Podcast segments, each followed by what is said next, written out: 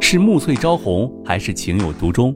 从流水桃花到天荒地老，欢迎大家收听由喜马拉雅出品现代言情大戏《七月》，作者山歌，主播迟总，协众优秀 CV 诚意制作。喜欢的话，记得订阅哦。第六章，天涯海角逃不过。啊，好美呀！景少云忍不住感叹：“风景可以影响一个人的心情。看到这么美丽的景色，自己竟有些不想动弹了。若是每天可以看到最美的日出日落，那该是多么美好的一生啊！只是自己连一个陪自己到老的人都没有找到，良辰美景却没有美人，也是一种遗憾。太阳落下去后，夜幕就要开始降临了。夜幕降临后的海边也有不一样的景象，很有趣。”景少云直接走到了卫生间，冲了一个澡，简单的打扮一下就准备出门。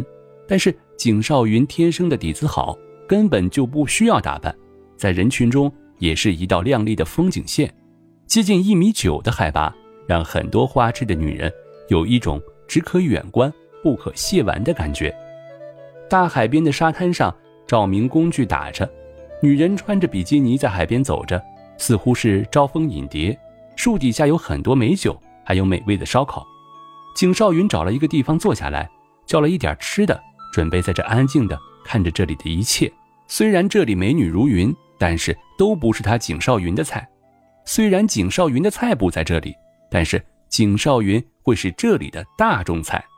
很快，就有一个身材高挑的美女走了过来。景少云看也没看一眼，直接就说：“美女，一个人来旅游的吗？”你也不是一样吗？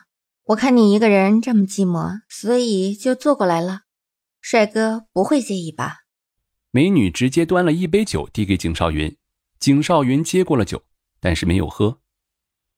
你倒是很有雅兴，但是我没有时间，不能陪美女了，失陪了。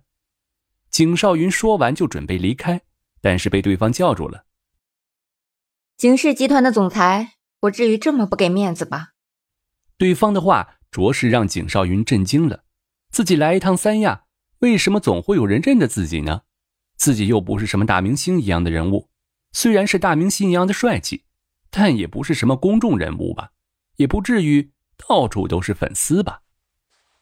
所以呢，景少云停下来脚步，反问对方：“你就不问我为什么知道你是景少云？”对方修长的大腿搭在柔软的沙滩上，妩媚的眼睛看着景少云。认识我的人那么多，你认识我也算正常，没什么好奇的。”景少云说道。“我爸爸是你爸爸的商业伙伴，也算是老朋友了。是你爸爸让我今天特意赶过来的。本来我也就只是想随便应付一下，但是见过你之后，我就瞬间改变了想法。”所以，这虽然是一场相亲，但是我想这相亲可比平常的相亲有意思多了。景少云有些忍俊不禁，这简直不是在胡闹吗？根本就是在胡闹！家里的两位二老就这么想让自己娶儿媳妇吗？连自己出门都要顺带安排一个相亲，还给自己安排一个这样的对象，这跟商业联姻又有什么区别？真的不把自己的幸福放在眼里？景少云越想越生气，但又不好说些什么。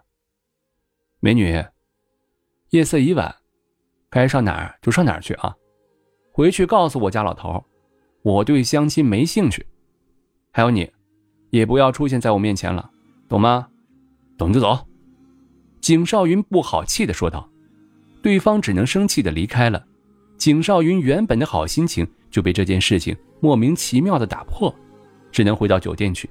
一到酒店的房间，房间内的电话就响了起来。景少云也知道，这明明就是自己父亲安排的房间，安排的人。景少云原本不想去接电话，但是一直拼命的响个不停。景少云只好接起电话。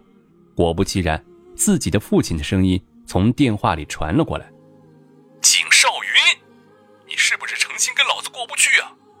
给你安排这么好的一个女孩子，你不要就算了。”当面羞辱人家，你让我这老脸往哪里放？我告诉你啊，赶紧给老子回来！别想给老子找什么借口，说去三亚开破会。你想去干嘛？老子还不知道吗？景少云父亲的声音听得出来有些生气，但景少云想到自己父母不顾自己的幸福就安排这样的相亲，自己就有些生气。我就不回去。你不是让我找女朋友吗？那我就在这里随便给你找一个回去好了。但是我就是不要你安排的什么破相亲。那还反了你了！老子告诉你啊，你要是不回来，老子就冻结你的卡。赶紧给老子回来，这事没得商量。景少云一把把电话摔在了地上，就知道说什么冻结卡来威胁。除了这样的伎俩，还能有别的吗？景少云无奈的闭上眼，果然是真正体验到了什么叫做身不由己了。本集播讲完毕，感谢您的订阅收听，我们下集再见喽。